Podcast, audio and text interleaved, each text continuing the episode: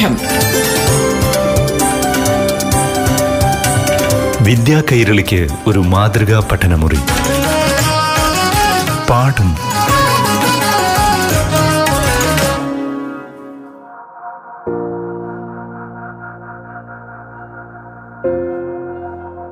പ്രിയപ്പെട്ട കൂട്ടുകാരെ പാഠം ക്ലാസ് മുറിയിലേക്ക് ഏവർക്കും സ്വാഗതം. ഇന്ന് വളരെ പ്രധാനപ്പെട്ട ഒരു വിഷയമാണ് പാഠം ക്ലാസ് മുറിയിൽ അവതരിപ്പിക്കുന്നത്. കൂട്ടുകാർക്ക് ഏറെ പ്രയോജനം ചെയ്യുന്ന ഒരു വിഷയം.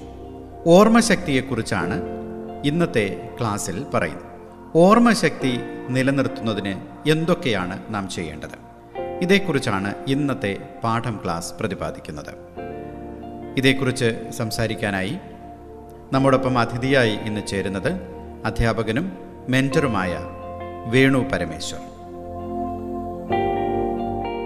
ശ്രീ വേണു മനുഷ്യ ശരീരത്തിൽ അത്ഭുതകരമായ ഒരു അവയവമാണ് തലച്ചോറ്. ഓർമ്മശക്തി നിലനിർത്തണമെങ്കിൽ തലച്ചോറിന്റെ ആരോഗ്യം അത്യന്താപേക്ഷിതമാണ്. ഓർമ്മശക്തിയും തലച്ചോറും തമ്മിലുള്ള ബന്ധം അതേക്കുറിച്ചൊന്ന് വിശദമാക്കാമോ? നമ്മുടെ തലച്ചോറ് എന്ന് പറയുന്നത് വളരെ വിസ്മയകരമായ അത്ഭുത സിദ്ധികളുള്ള ഒരു അവയവ ഭാഗമാണ്. ജന്മസിദ്ധമായി നമുക്ക് കിട്ടുന്ന അനുഗ്രഹീതമായി നമുക്ക് കിട്ടുന്ന തലച്ചോറിന്റെ ചെറിയൊരു ശതമാനം പോലും നമ്മൾ ഉപയോഗിക്കുന്നില്ല എന്നറിയുമ്പോഴാണ് അതിന്റെ സവിശേഷതയുടെ പ്രാധാന്യം നമ്മൾ മനസ്സിലാക്കേണ്ടത് എന്ന് നമ്മൾ പറയാറുണ്ട്. കാരണം നമ്മുടെ തലച്ചോറിന്റെ ഭാരം എത്രയാണെന്ന് ചോദിച്ചാൽ പെട്ടെന്ന് നമുക്ക് പറയാൻ പറ്റില്ല. എന്നാൽ തലച്ചോറിന്റെ ഭാരം ശരീരഭാരത്തിന്റെ രണ്ട് ശതമാനമായിരിക്കും എല്ലായ്പ്പോഴും. എന്ന് വെച്ചാൽ നൂറ് കിലോഗ്രാം ഭാരമുള്ള ഒരാളിന് രണ്ട് കിലോഗ്രാം ഭാരമുള്ള തലച്ചോറാണ് ഉണ്ടാവുക. നിങ്ങൾക്ക് അൻപത് കിലോയാണ് നിങ്ങളുടെ ശരീരഭാരമെങ്കിൽ നിങ്ങൾക്ക് ഒരു കിലോഗ്രാമാണ് തലച്ചോറുണ്ടാവുക. അപ്പോൾ മൊത്തം ശരീരഭാരത്തിന്റെ രണ്ട് ശതമാനം മാത്രമുള്ള ഈ അവയവ ഭാഗമാണ് നമ്മുടെ ജീവനെയും ജീവിതത്തെയും മുന്നോട്ട് നയിക്കുന്നത്. ഓർമ്മശക്തിയുടെ പ്രഭവ കേന്ദ്രവും ഇതേ മസ്തിഷ്കം എന്ന് നമ്മൾ പറയാറുള്ള തലച്ചോർ തന്നെയാണ് അല്ലെങ്കിൽ ബ്രെയിനാണ് നമ്മുടെ ഓരോരുത്തരുടെയും ബ്രെയിനിലെ രക്തക്കുഴലുകൾ നമ്മളൊന്ന് നിവർത്തിയെടുത്താൽ ഒരു ലക്ഷത്തി അറുപതിനായിരം കിലോമീറ്റർ ദൈർഘ്യമുണ്ട് എന്നറിയുക. ഒരു ലക്ഷത്തി അറുപതിനായിരം കിലോമീറ്റർ ദൈർഘ്യമാണ് നമ്മുടെ തലച്ചോറിനുള്ളിലെ രക്തക്കുഴലുകളുടെ നീളം. അതായത് നമ്മൾ അധിവസിക്കുന്ന ഭൂമിയെ വേണമെങ്കിൽ ചുറ്റി വരിയാം എന്നർത്ഥം. അത്രയും നീളക്കൂടുതലുള്ള രക്തക്കുഴലുകളാണ് ഇപ്പോഴും നമ്മുടെ തലച്ചോറിലുള്ളത്. നമ്മുടെ തലച്ചോറിലെ ഓർമ്മശക്തിയെയും പ്രവർത്തനങ്ങളെയും പ്രതിപ്രവർത്തനങ്ങളെയും നിയന്ത്രിക്കുന്ന ന്യൂറോണുകളുടെ എണ്ണം കേട്ടാൽ നമ്മൾ അതിലും അതിശയിച്ചു പോകും. പത്ത് എന്ന സംഖ്യയോട് പത്ത് പൂജ്യമിട്ടാൽ എത്രയാണെന്ന് ചോദിച്ചാൽ നമ്മൾ അന്തം വിട്ട് നിൽക്കും. പത്ത് എന്ന സംഖ്യയോട് പത്ത് പൂജ്യം ഇട്ടാൽ അതിനെ നൂറ് ബില്യൺ എന്നാണ് നമ്മൾ വായിക്കുക. അത്രയും ബില്യൺ അതായത് നൂറ് ബില്യൺ ന്യൂറോണുകളാണ് ഓരോ മനുഷ്യന്റെയും തലച്ചോറിലുള്ളത്. എന്നെ കേൾക്കുന്ന നിങ്ങളുടെയും നിങ്ങളോട് സംവദിക്കുന്ന എന്റെയും തലച്ചോറിൽ മനുഷ്യന് എണ്ണിത്തിട്ടപ്പെടുത്താൻ കഴിഞ്ഞിട്ടുള്ളത് തന്നെ നൂറ് ബില്യൺ ന്യൂറോണുകളാണ് എന്നറിയുക.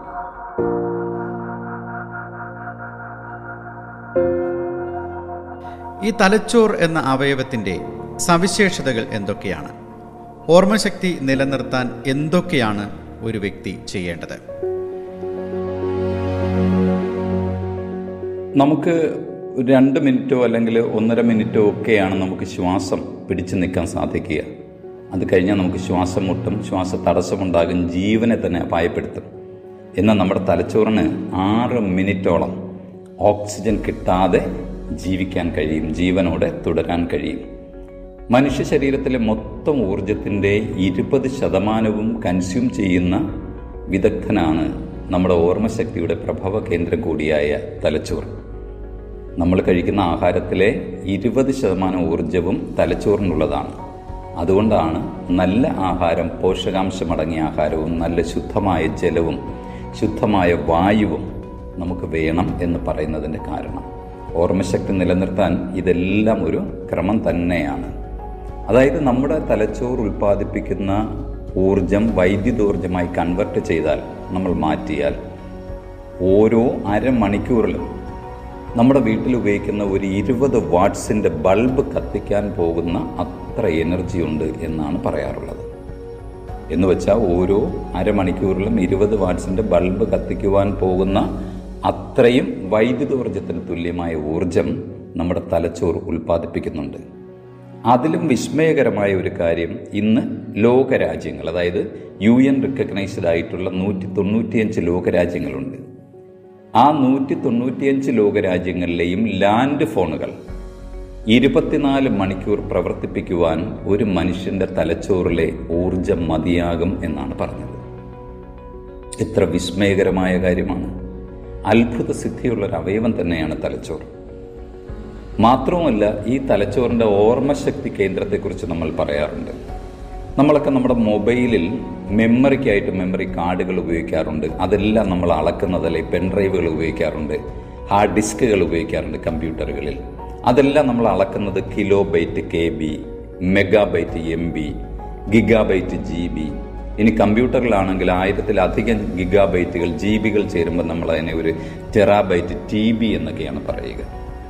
എന്നാൽ നമ്മുടെ തലച്ചോറിലെ മെമ്മറി അളക്കുവാൻ ഈ ടി ബി ഒന്നും പോരാ.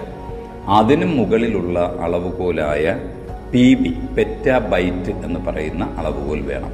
അതായത് ഒരു പെറ്റാബൈറ്റ് എന്ന് പറഞ്ഞാൽ പത്ത് ലക്ഷം ജി ബി ആണ്. ഒന്ന് ആലോചിച്ച് നോക്കൂ. അങ്ങനെയുള്ള രണ്ടര പെറ്റാബൈറ്റ് നമ്മുടെ ഓരോരുത്തരുടെയും തലച്ചോറിൽ സ്ഥിതി ചെയ്യുന്നു. എന്ന് വച്ചാൽ ഇരുപത്തിയഞ്ച് ലക്ഷം ജി ബിക്ക് തുല്യമാണ് മനുഷ്യ മസ്തിഷ്കത്തിലെ മെമ്മറി പവർ അതായത് അഞ്ച് ലക്ഷം ഡി വി ഡികളിൽ ശേഖരിക്കാവുന്ന അത്രയും വിവരങ്ങൾ ഒരു മനുഷ്യന്റെ മസ്തിഷ്കത്തിൽ ഒരേ സമയം ശേഖരിച്ചു വയ്ക്കാം എന്നർത്ഥം. നമ്മൾ നൂറോ നൂറ്റി അൻപതോ ജി ബി ഒക്കെയാണ് ഒരു മാസത്തേക്ക് നമ്മുടെ മൊബൈലിൽ ലോഡ് ചെയ്യാറുള്ളത്. ആ സ്ഥാനത്താണ് ഇരുപത്തിയഞ്ച് ലക്ഷം ജി ബിയുമായിട്ട് ഓരോ മനുഷ്യനും ജീവിക്കുന്നത്. അതുകൊണ്ട് ഇനി നമുക്ക് ഓർമ്മ കുറവുണ്ടെന്നോ ഓർമ്മയില്ലെന്നോ ഒന്നും പറയാൻ പറ്റില്ല. അത്രയും അസാമാന്യമായ ശേഷിയാണ് മനുഷ്യന്റെ മസ്തിഷ്കത്തിനുള്ളത് എന്നോർക്കുക. പാഠം. വിദ്യാ കൈരളിക്ക് ഒരു മാതൃകാ പഠനമുറി. പാഠം ഒരിടവേളയ്ക്ക് ശേഷം തുടരും.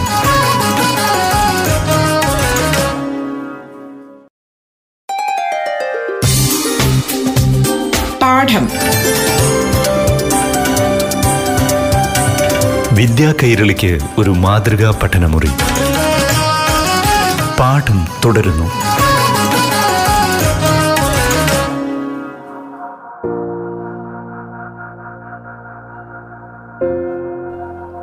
ഒരു വിദ്യാർത്ഥിയായാലും ഒരു വ്യക്തിയായാലും ഓർമ്മശക്തി നിലനിർത്താൻ എന്തൊക്കെയാണ് ചെയ്യേണ്ടത്? പഠിക്കുമ്പോഴും വായിക്കുമ്പോഴും ഒരു പ്രവൃത്തി ചെയ്യുമ്പോഴുമൊക്കെ ഓർമ്മശക്തി നമുക്ക് ഏറ്റവും സുപ്രധാനമായ ഘടകം തന്നെയാണ്.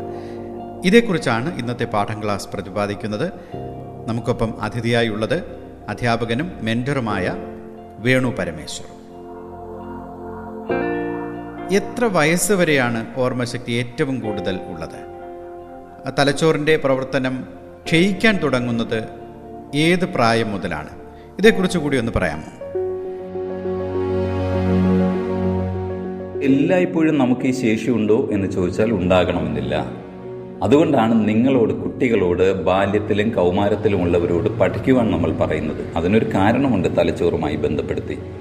ഒരു മനുഷ്യന്റെ മുപ്പത് വയസ്സ് പൂർത്തിയായാൽ പിന്നീടുള്ള ഓരോ വർഷവും അയാളുടെ പോയിന്റ് രണ്ട് അഞ്ച് ശതമാനം തലച്ചോർ നിഷ്ക്രിയമാകും ഇനാക്റ്റീവ് ആകും ചത്തു പോകുന്നതിന് തുല്യമാകും ജീർണിച്ചു പോകുന്നതിന് തുല്യമാകും ഡെഡായി പോകും. അങ്ങനെ കൂട്ടിയാൽ നമ്മളിപ്പം നാൽപ്പത് വയസ്സുള്ള ഒരാളിന് രണ്ടര ശതമാനം തലച്ചോർ ക്ഷയിച്ചു പോയി എന്ന് പറയേണ്ടി വരും. അൻപത് വയസ്സാകുമ്പോൾ അത് അഞ്ച് ശതമാനമാകും അറുപത് വയസ്സാകുമ്പോൾ അത് ഏഴര ശതമാനമാകും എഴുപത് വയസ്സുള്ള ഒരാളിന് പത്ത് ശതമാനം തലച്ചോർ പ്രവർത്തിക്കില്ല. അതുകൊണ്ടാണ് പലപ്പോഴും നമ്മുടെ വീടുകളിലേക്ക് വയോധികരായ മുത്തശ്ശനും മുത്തശ്ശിയും ഒക്കെ ഓർമ്മക്കുറവുള്ളതായിട്ട് പറയുന്നത്. പിന്നെ ഉള്ളൊരു പ്രത്യേകത എന്ന് പറഞ്ഞാൽ ഓരോ മനുഷ്യനും തലച്ചോറിന്റെ ഏത് ഭാഗമാണ് ആദ്യം ആദ്യം ക്ഷയിക്കുന്നതെന്ന് പറയാൻ പറ്റില്ല. ചിലർക്കത് മെമ്മറി ഇരിക്കുന്ന ഭാഗമാണെങ്കിൽ അവർക്ക് മറവി രോഗം പോലുള്ള അൽഷൈമേഴ്സ് പോലുള്ള മാരകമായ രോഗങ്ങൾ പിടിപെടാനും സാധ്യതയുണ്ട്. ആ അവസ്ഥയിലേക്ക് പോകാറുണ്ട്. പലരും പറയാറുണ്ട് ഓർമ്മയില്ല ഓർമ്മക്കുറവുണ്ടെന്നൊക്കെ പ്രായമുള്ളവർ. കാരണം അവരുടെ കുറ്റമല്ല. പകരം അവരുടെ തലച്ചോറിലെ ഓർമ്മകളുടെ കേന്ദ്രം നശിച്ചുകൊണ്ടിരിക്കുന്നു എന്ന് വേണം കരുതാൻ. അതുകൊണ്ടാണ് മുപ്പത് വയസ്സിന് താഴെയുള്ളവർക്ക് ഏറ്റവും വേഗത്തിൽ കാര്യങ്ങൾ മനസ്സിലാക്കാൻ സാധിക്കുന്നതും നമ്മുടെ വിദ്യാലയ കാലഘട്ടം ബാല്യവും കൗമാരവും ഒക്കെ ആയിട്ട് നിജപ്പെടുത്തിയിരിക്കുന്നതിന്റെയും കാരണം. എന്തുകൊണ്ടാണ് നിങ്ങളോട് കൂടുതൽ പഠിക്കുവാനും കൂടുതൽ പരിശീലിക്കുവാനും കൂടുതൽ വായിക്കുവാനും പറയുന്നത് എന്ന് ഇതിൽ നിന്ന് തന്നെ വ്യക്തമല്ലേ? അപ്പോൾ ഇത്തരത്തിലുള്ള അസാമാന്യമായ അത്ഭുത സിദ്ധികളുള്ള അതീവ വൈശിഷ്ട്യമുള്ള ഒരവയവ ഭാഗവുമായിട്ടാണ് നമ്മൾ ഓരോരുത്തരും ജനിച്ചതും വളരുന്നതും സഞ്ചരിക്കുന്നതും ജീവിക്കുന്നതുമൊക്കെ. പക്ഷേ ഭൂമിയിൽ ജനിച്ചിട്ടുള്ള ജന്മം കൊണ്ടിട്ടുള്ള അതീവ സാമർഥ്യമുള്ള ശാസ്ത്രകാരന്മാർ ഉൾപ്പെടെയുള്ള പ്രതിഭകൾ പോലും അവരുടെ തലച്ചോറിന്റെ പത്ത് ശതമാനത്തിന് താഴെ മാത്രമേ ഉപയോഗപ്പെടുത്തിയിട്ടുള്ളൂ എന്നതും വിസ്മയകരമാണ്. അവരൊക്കെ അവരുടെ തലച്ചോറിന്റെ നല്ലൊരു ശതമാനം ഉപയോഗപ്പെടുത്തിയെങ്കിൽ ലോകം തന്നെ പ്രപഞ്ചം തന്നെ മാറ്റിമറിക്കുവാൻ കഴിയുമായിരുന്നു. അപ്പം നമുക്ക് ഇത്രയും ശേഷിയുണ്ടെങ്കിൽ ആ കഴിവുകൾ വിനിയോഗിക്കാനുള്ള പ്രാപ്തി കൂടി നമ്മൾ ഉണ്ടാക്കിയെടുക്കണം എന്നർത്ഥം.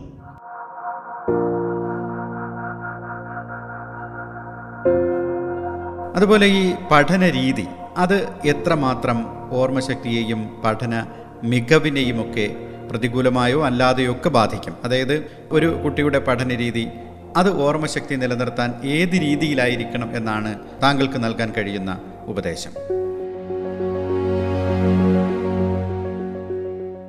പിന്നെ പഠിക്കുന്ന സമയത്ത് പഠനമുറിയിൽ അല്ലെങ്കിൽ പഠിക്കുന്ന സാഹചര്യത്തിൽ നമുക്ക് അത്യാവശ്യം പഠിക്കാനുള്ള പുസ്തകങ്ങൾ മാത്രമേ കാണാവൂ. ഒരുപാട് പുസ്തകങ്ങളിലെ പുസ്തക കൂമ്പാരത്തിനിടയ്ക്കിരുന്ന് പഠിക്കുന്നത് നമുക്ക് മനസ്സിന്റെ ഭാരം വർദ്ധിപ്പിക്കും. തലച്ചോറിനും അത് ഊർജക്ഷമത കുറയ്ക്കും. കാഴ്ചയിൽ തന്നെ ഒരുപാട് പുസ്തകങ്ങൾ ഇരിക്കുന്നത് കാണുമ്പോൾ തലച്ചോറിനും ഒരു മടുപ്പുണ്ടാകും. അപ്പോൾ സ്വാഭാവികമായി നമ്മൾ പഠിക്കുന്ന ഒന്നോ രണ്ടോ പുസ്തകങ്ങൾ മാത്രം ഒരേ സമയം നമുക്ക് അടുത്ത് വച്ചിരുന്നാൽ മതി. പിന്നെ ചിലർ ഇരുന്ന് വായിക്കാറുണ്ട് ചിലർ കിടന്ന് വായിക്കാറുണ്ട് ചിലർ നിന്ന് നടന്നും വായിക്കാറുണ്ട്. ഇതിൽ ഏറ്റവും നല്ലത് ഇരുന്ന് വായിക്കുന്നതാണ്. ക്ഷീണം വരുമ്പോൾ നമുക്കൊന്ന് നടന്ന് വായിച്ചാലും കുഴപ്പമില്ല. പിന്നെ കിടന്ന് വായിക്കുന്നത് നമ്മുടെ ശരീരത്തിന്റെ തുലനാവസ്ഥ വെച്ച് നോക്കുമ്പോൾ ക്ഷീണം വർദ്ധിപ്പിക്കാനാണ് ഇടയാക്കുന്നത്. അതുകൊണ്ട് ഇരുന്ന് വായിക്കുന്നതാണ് ഏറ്റവും നല്ലത്. മറ്റൊരു മെത്തേഡ് കുട്ടികൾ ഉപയോഗിക്കാറുള്ളത് ചില കുട്ടികളെങ്കിലും പഠിപ്പിച്ച് പഠിക്കാറുണ്ട്. ഒരേ സമയം അധ്യാപകനും വിദ്യാർത്ഥിയുമാകും അവർ. അങ്ങനെ പഠിപ്പിച്ച് പഠിക്കുന്നത് ഏറെ ഗുണം ചെയ്യുമെന്നാണ് നമ്മൾ കണ്ടെത്തിയിട്ടുള്ളത്. അപ്പോൾ അതുകൊണ്ട് ആ കാര്യത്തിലും നിങ്ങൾക്ക് ഉചിതമാണെങ്കിൽ തിരഞ്ഞെടുക്കാവുന്നതാണ്. മറ്റൊരു പ്രത്യേക കാര്യം വെള്ളം ഇടയ്ക്കിടയ്ക്ക് കുടിക്കണമെന്ന് പറഞ്ഞു. ഇനി ആഹാരം പഠിക്കുന്ന സമയത്ത് നമ്മൾ ഭക്ഷണം മിതമായ തോതിലേ കഴിക്കാവൂ.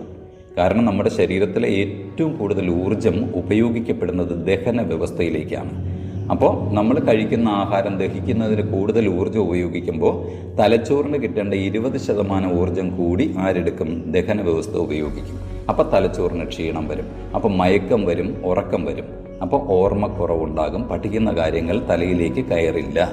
അപ്പോൾ അതുകൊണ്ട് പഠിക്കുന്ന സമയത്ത് മിതമായ തോതിലുള്ള ആഹാരക്രമം മാത്രമേ നിങ്ങൾ ശീലിക്കാവൂ.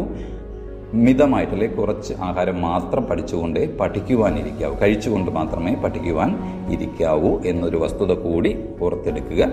ഇത്രയും കാര്യങ്ങൾ ശ്രദ്ധിച്ചാൽ നമുക്ക് ഓർമ്മയെ തേച്ച് മിനുക്കി പ്രോജ്വലിപ്പിച്ച് വർദ്ധിപ്പിച്ച് തലച്ചോറിന്റെ ശേഷി കൂട്ടുന്നതിന് ഉതകുന്ന രീതിയിലേക്ക് കൊണ്ടുപോകാൻ സാധിക്കും എന്നോർക്കുക.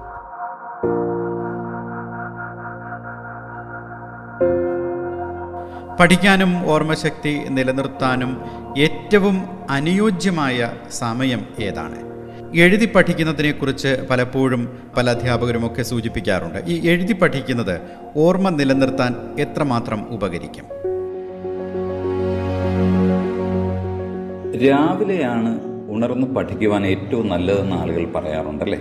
വളരെ ശരിയായി പറയുന്നൊരു അഭിപ്രായമാണ് പരീക്ഷണങ്ങൾ നടത്തി തെളിയിച്ചിട്ടുള്ളതാണ്. പ്രഭാതം എന്ന് പറയുന്നത് നമ്മുടെ തലച്ചോറ് നല്ല ഗാഠമായ ഉറക്കത്തിൽ നിന്ന് ഉണർന്നു വരുന്ന സമയമാണ്. ആ സമയം തലച്ചോറ് നല്ല ഫ്രഷ് ആയിട്ടിരിക്കണം എന്ത് കിട്ടിയാലും കഴിക്കുവാൻ ഗ്രാസ്പ് ചെയ്യുവാൻ ശേഷിയുള്ളതാണ്. ആ സമയത്ത് നമ്മൾ വായിക്കുന്നത് പ്രകൃതിയിലും പരിസ്ഥിതിയിലും പോലും ശബ്ദങ്ങളും തിരക്കുകളും കുറവായിരിക്കും. ആ സമയത്ത് നമ്മൾ വായിക്കുന്നതും പഠിക്കുന്നതും എഴുതുന്നതും നമുക്ക് ഏറെ ഗുണം ചെയ്യും. അതുകൊണ്ടാണ് രാവിലെ ഉണർന്ന് വായിക്കണം പഠിക്കണം എന്ന് നമ്മൾ പറയാറുള്ളത്. മറ്റേതൊരു സമയത്തെക്കാളും നമ്മുടെ ശ്രദ്ധ ഏറ്റവും കൂടുതൽ കോൺസെൻട്രേറ്റ് ചെയ്യപ്പെടുന്നത് ഈ പഠന പ്രക്രിയയിലായിരിക്കും രാവിലെയാണെങ്കിൽ. മാത്രമല്ല ഉണർന്നെഴുന്നേറ്റാൽ ഉടനെ ഒരു ഗ്ലാസ് വെള്ളം അത് തണുത്ത വെള്ളമാണെങ്കിൽ ഏറ്റവും നല്ലത് എന്ന് നമ്മൾ പറയാറുണ്ട്. കുടിക്കണം എന്നാണ് ശീലം. ഒരു ഗ്ലാസ് വെള്ളം കുടിക്കുന്നത് കൊണ്ട് നമ്മുടെ തലച്ചോറിന്റെ ഊർജക്ഷമത വർദ്ധിക്കും. അതായത് നമ്മൾ കുടിക്കുന്ന വെള്ളത്തിൽ നിന്നാണ് തലച്ചോറിന് ഏറ്റവും കൂടുതൽ ഊർജം ലഭ്യമാവുക. അതുകൊണ്ട് മെൽറ്റിംഗ് ഐസ് ഇംപ്രൂവ്സ് ഇന്റലിജൻസ് എന്ന ചൊല്ല് തന്നെ നമ്മൾ ഉപയോഗിക്കാറുണ്ട്. അതിന്റെ കാരണം വെള്ളം കുടിക്കുമ്പോൾ തലച്ചോറിന്റെ ശേഷി വർദ്ധിക്കും എന്നുള്ളത് കൊണ്ടാണ്. അപ്പോൾ പഠന സമയത്ത് ഇടവിട്ട് വെള്ളം കുടിക്കുന്നത് നമ്മുടെ ഓർമ്മശക്തിയെ വർദ്ധിപ്പിക്കുവാൻ നമ്മളെ വളരെയധികം സഹായിക്കാറുണ്ട്. അപ്പോൾ എല്ലാവരും ഇനി മുതൽ ഇടയ്ക്കിടയ്ക്ക് അര ഗ്ലാസ് അല്ലെങ്കിൽ ഒരു ഗ്ലാസ് വെള്ളം കുടിക്കണം. രാവിലെ ഉണർന്ന് പഠിക്കാൻ തുടങ്ങുമ്പോഴും ഒരു ഗ്ലാസ് വെള്ളം കുടിക്കുന്നത് തലച്ചോറിന് ഊർജക്ഷമത വർദ്ധിപ്പിക്കുവാനും ഓർമ്മശക്തി കൂട്ടുവാനും ഇടയാക്കും. പിന്നെ തുടർച്ചയായ പഠനം അരോചകമാകരുത്. അതുകൊണ്ട് നിങ്ങൾ ചെയ്യേണ്ടത് ഒരു അരമണിക്കൂറിൽ കൂടുതലൊക്കെ പഠിക്കുന്ന സമയത്ത് നിങ്ങൾ ചെയ്യേണ്ടത് ഇടവിട്ട് എന്തെങ്കിലും ഒരു വിശ്രമം അല്ലെങ്കിൽ വിനോദത്തിന് സമയം കണ്ടെത്തുക മറ്റെന്തെങ്കിലും പുസ്തകങ്ങൾ വായിക്കുക ഒരു ദൃശ്യം കാണുക അല്ലെങ്കിൽ ഒരു പാട്ട് കേൾക്കുക. അങ്ങനെ ഇടവിട്ട് പഠിക്കുന്നതാണ് തലച്ചോറിന് ക്ഷീണമുണ്ടാക്കാതെ ഓർമ്മശക്തി വർദ്ധിപ്പിക്കുവാനായിട്ട് സഹായിക്കുന്നത്. പിന്നെ പഠിക്കുന്ന സമയത്ത് നമ്മൾ എഴുതി പഠിക്കണമെന്ന് പറയാറുണ്ട്. എഴുതുമ്പോൾ നമ്മുടെ കൈയും മെയ്യും ഒക്കെ കണ്ണും കാതും ഒക്കെ അതിൽ ശ്രദ്ധിക്കുമെന്നുള്ളത് കൊണ്ട് തലച്ചോറിന് കൂടുതൽ ഊർജക്ഷമതയും ക്ഷമതയും വർദ്ധിക്കും. അപ്പോൾ ഓർമ്മശക്തി കൂട്ടുവാനായിട്ട് എഴുതുന്നത് കൊണ്ട് നമുക്ക് സാധിക്കും. ഒരു തവണ വായിക്കുന്നതും ഒരു തവണ വായിച്ചിട്ട് എഴുതി പഠിക്കുന്നതും മൂന്ന് തവണ വായിക്കുന്നതിന് തുല്യമാണെന്ന് നമ്മൾ പറയുന്നതും അതുകൊണ്ടാണ്. അപ്പോൾ എഴുതി പഠിക്കുവാൻ ശ്രദ്ധിക്കുക. പ്രധാന പോയിന്റുകൾ നമ്മൾ പഠിക്കുന്ന ഏത് പാഠഭാഗത്തെയും പ്രധാന പോയിന്റുകൾ. ഒരു റഫ് നോട്ട്ബുക്കോ റഫ് പേപ്പറോ അടുത്ത് വെച്ച് പെൻസിലോ പേനയോ ഉപയോഗിച്ച് അതിൽ എഴുതണം. പ്രധാന പോയിന്റുകൾ. അത് നമുക്ക് ഹൃദിസ്ഥമാകും. ഹൃദയസ്ഥമാകും എന്ന് പറയുന്നുണ്ടെങ്കിലും അത് ഹൃദയത്തിലല്ല പോകുന്നത് അത് നേരെ തലച്ചോറിലേക്കാണ് പോകുന്നത്.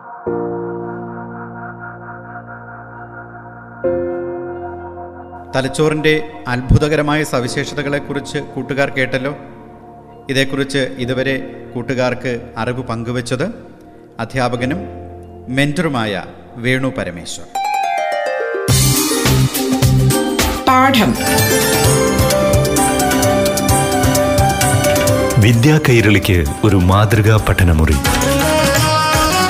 പാഠം.